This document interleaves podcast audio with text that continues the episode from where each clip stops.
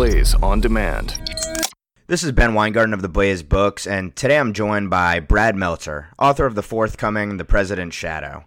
Brad is the number one New York Times bestselling author of The Inner Circle, The Book of Fate, and seven other bestselling. And Brad's also one of the only authors, and this kind of reminds me of Glenn Beck actually, to, to ever be on the bestseller list for genres including nonfiction, advice, children's books, and comic books. Lastly, but not least, Brad is the host of Lost History on H2 and Decoded on the History Channel. Thanks for joining me, Brad. Thank you, brother. So, give us a, a little synopsis of the President's Shadow.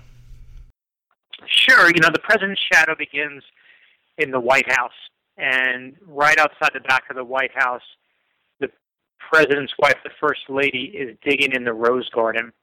And she's a gardener, it's the one thing she hides from the press. It's just when she's gardening, it's just that moment where she can be away from everyone else and have the world to herself. And so she digs her hand into the mulch, and she's it's five o'clock in the morning when no one's around, and this is the one moment where she can breathe and nobody's just following her. And she puts her hand in that mulch and digs down and feels something. And there in the rose garden, what she thinks is is kind of a tree root or something else she picks up, is actually a severed arm. And she has no idea who buried it there.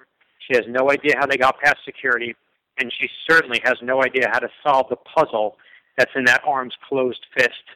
But right there, the president's shadow begins, and we have to figure it out. And and your book focuses uh, to a large degree on the Secret Service, and then sort of the Secret Secret Service. How much is this inspired by the various security snafus of the Secret Service in recent history? You know, the funny part is uh, and maybe this is just a sad reality, is my book was done as all those things were happening, uh, and and I just pulled from reality of what the Secret Service has taught me personally. And and listen, we always see now these snafus, right? If one Secret Service agent gets drunk somewhere, it's on the front page of the paper. What you don't get to see is, of course, what's not in the paper.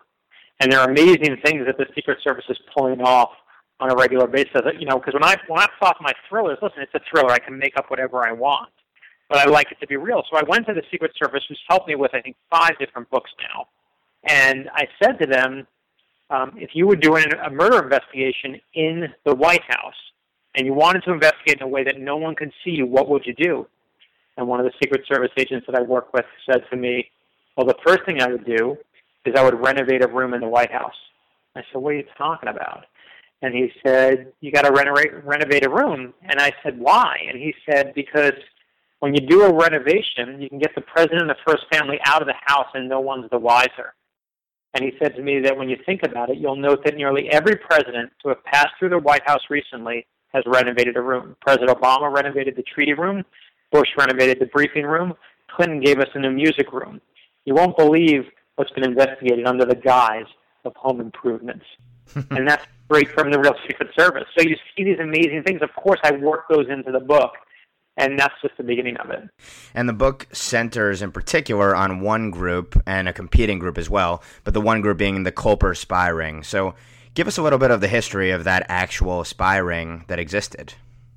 Yeah, so a number of years ago, I got a call from the Department of Homeland Security asking me to come in and brainstorm different ways that terrorists could attack the United States. And my first thought was, if they're calling me, we have bigger problems than anybody thinks, right? But I was honored to be part of it. I went in. They would pair me with Secret Service agents and chemists, and they would give us different ways, uh, different places to attack, and we would have to come up with different ways to attack the United States. And when I asked my friend at Homeland Security, I said, "Why'd you pick me?"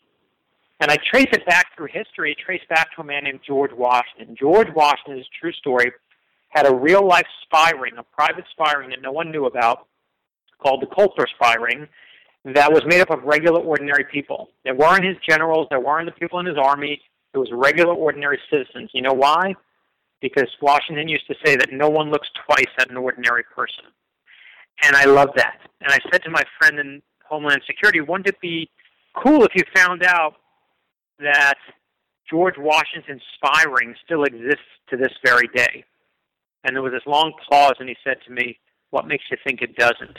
and I said, That's a good idea for a book. So I wrote a book called The Inner Circle about that. and I wrote The Fifth Assassin, and now we're at The President's Shadow, where you find out not only does the spy ring still exist, but you also find out that's not the only thing that exists. And the other thing that exists beyond the spy ring are the Knights of the Golden Circle. Of the in doing your research for this book, what was the most fascinating true piece of history or artifact that you found, which then weaves itself into the story? You know, I think um, I think one of them was simply where Abraham Lincoln's killers were actually kept. And anyone who knows me, you know, as, as a longtime guest of, of Glenn Beck's programs, knows my obsession with Lincoln, like Glenn himself. And I was doing research right after Lincoln was shot. Of course, um, four of the there, were many you know people who were who were considered guilty of the crime. Four of them were hung at uh, what is you know uh, in Washington D.C. Four of them were hung. The other four were actually sent to prison, and they were told that they were supposed to go north and they were going to go to some prison in, up in New York, I think it was. And in the middle of the night, these four, uh, Ned Spangler and, and Dr. Samuel Mudd and others, uh, were pulled out of their cells.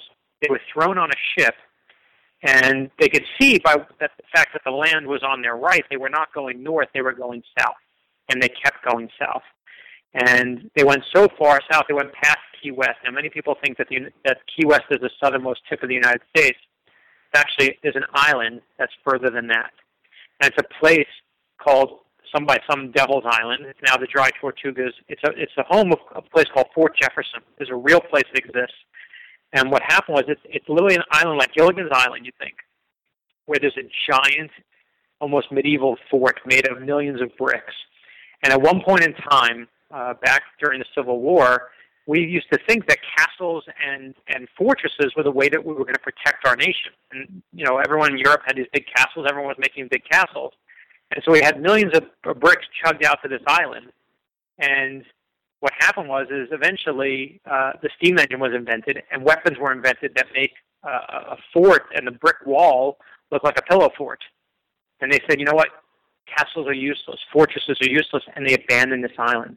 And Abraham Lincoln's killers were put on this island. Abraham Lincoln himself used to use it for Civil War deserters, but basically when he died, they used it as a prison. And this tiny, hidden, secret island that held Abraham Lincoln's killers was right in my back door, south of Florida. And you better believe I went down there to see it. And what I saw there, you're going to see all in the book. I don't want to ruin the end of The President's Shadow.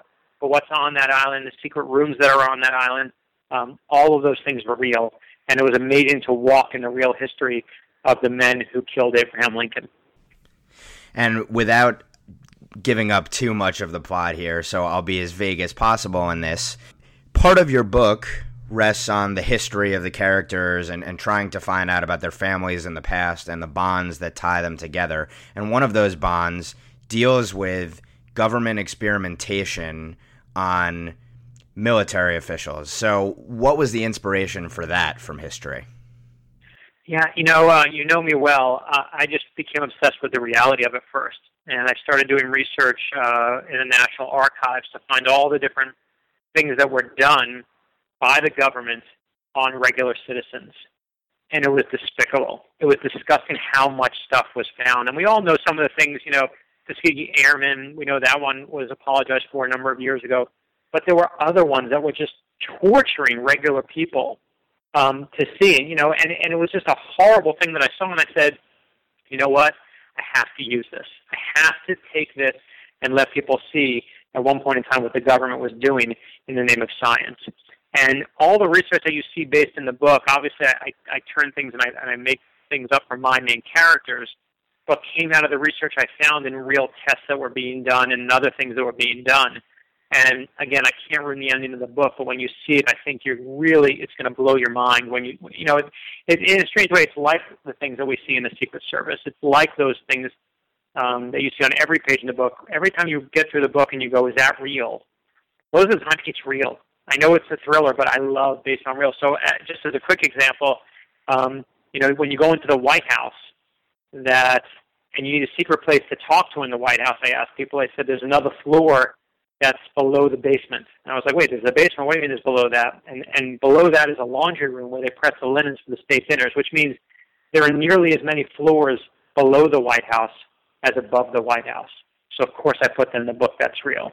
And if you want to know another real one that I love in there is if you want to know who the government calls in a crisis, they call in great patriots. Because back in the 80s, when the hostages came back from Iran, a great patriot, which is a term of art, put them up at the posh Greenbrier Resort so they could finally have a place to privately relax. And more recently, after the CIA's annual retreat, a great patriot, a different one, flew the top CIA chiefs to a small town so they could have their own private meetings and an off the book vacation. So sometimes patriots are former members of the government. Other times they're simply regular citizens who step up when they're needed.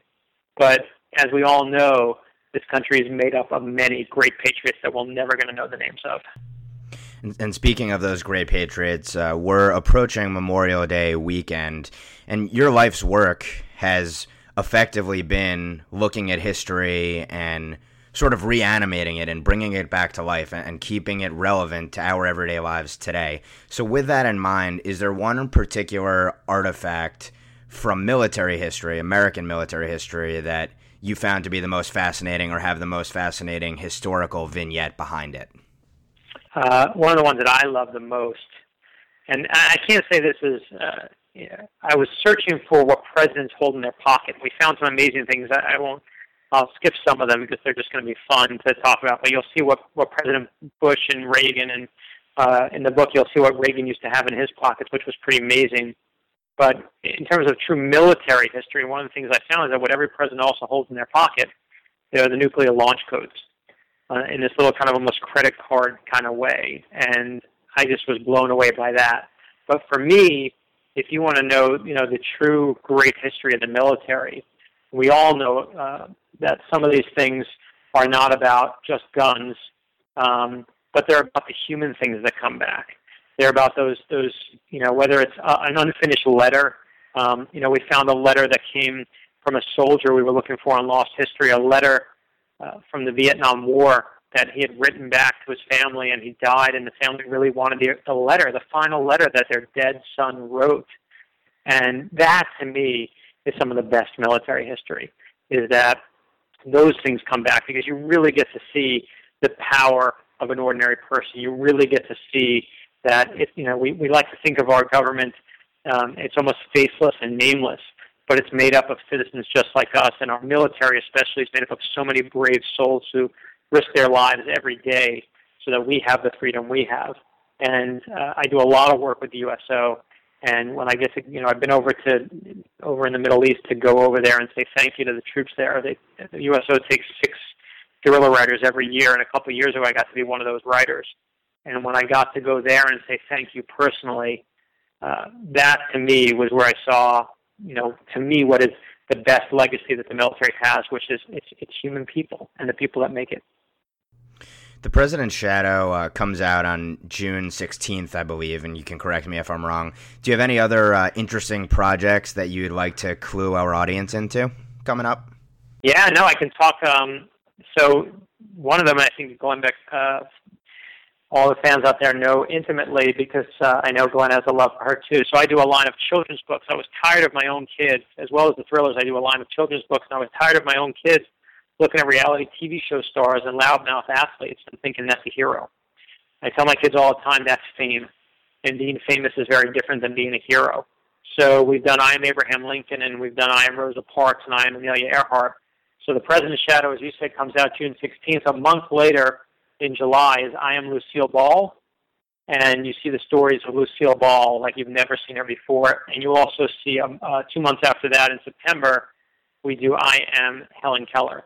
And what I love about doing that book is we have when you get to the part where she goes blind, the pages go black, and it says, "This is how I see the world." Cover your ears. This is how I hear the world. And then when you get to the part where she learns how to read, we actually put real braille into the book so you can kind of feel and go over the braille and see her name. I am Helen, and now go find your name. We give the whole braille alphabet so kids can find it. And to me, that's how we can give our kids great history. Giving Lucille Ball, uh, who I know Glenn is a big fan of, one of the you know the great uh, business leaders of her time, are her and Desi. And uh, I love that we get to share those real stories and help kids. You know, the goal is never about just one book like I Am Lucille Ball or I Am Abraham Lincoln the goal is to help people build a real library of heroes for their kids and their grandkids and their nieces and their nephews. and that's what the entire series is about. Yeah, it's a it's a it's a great service to the country, and hopefully it'll get incorporated into some uh, curriculums over time, as opposed to the uh, typical stuff that we're seeing coming out of Common Core. Uh, I, you know, I, I thank you for saying that. We have seen teachers embrace this, and we have, in fact, have put on our Twitter and Facebook pages. You know, the, the nicest compliment we get is that we have kids dressing up as Abraham Lincoln and Amelia Earhart for Halloween, and they're saying, "Thanks to your book, my kid doesn't want to be a princess this year. She wants to be Amelia Earhart. She wants to be Rosa Parks. She wants to be," and I, it's just so humbling and the and to watch teachers even embrace that and say this is the history that our kids need is just inspiring to me. I can't imagine that there's a better tribute than that. I agree. I trust me. Every day I thank my, you know, I really thank God for for what I've been blessed enough to do here. And it's the same thing with the president's shadow that I get to spend my time um, talking to former presidents, to Secret Service agents, to people out there to help me tell these imaginary thriller stories um, is just an amazing, amazing thing. I feel so lucky every day. The name of the book is The President's Shadow. It's out June 16th, and we've been speaking with its author, Brad Meltzer. Brad, thanks so much for joining us. Thank you, my friend. For more on this and other books, you can visit The Blaze Books at www.theblaze.com slash books and follow us on Facebook at facebook.com slash theblazebooks and Twitter at theblaze books. You can follow me on Twitter at bhweingarten.